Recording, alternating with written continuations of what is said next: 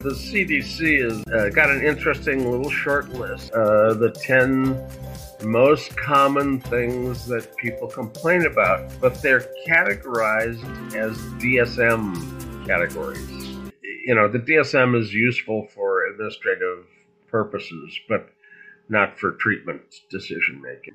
If you actually start to look at their list, it, it's it's actually uh, kind of a a classic list of symptoms: anxiety, depression, PTSD, ADD, addiction, bipolar, eating disorders, OCD, schizophrenia, autism.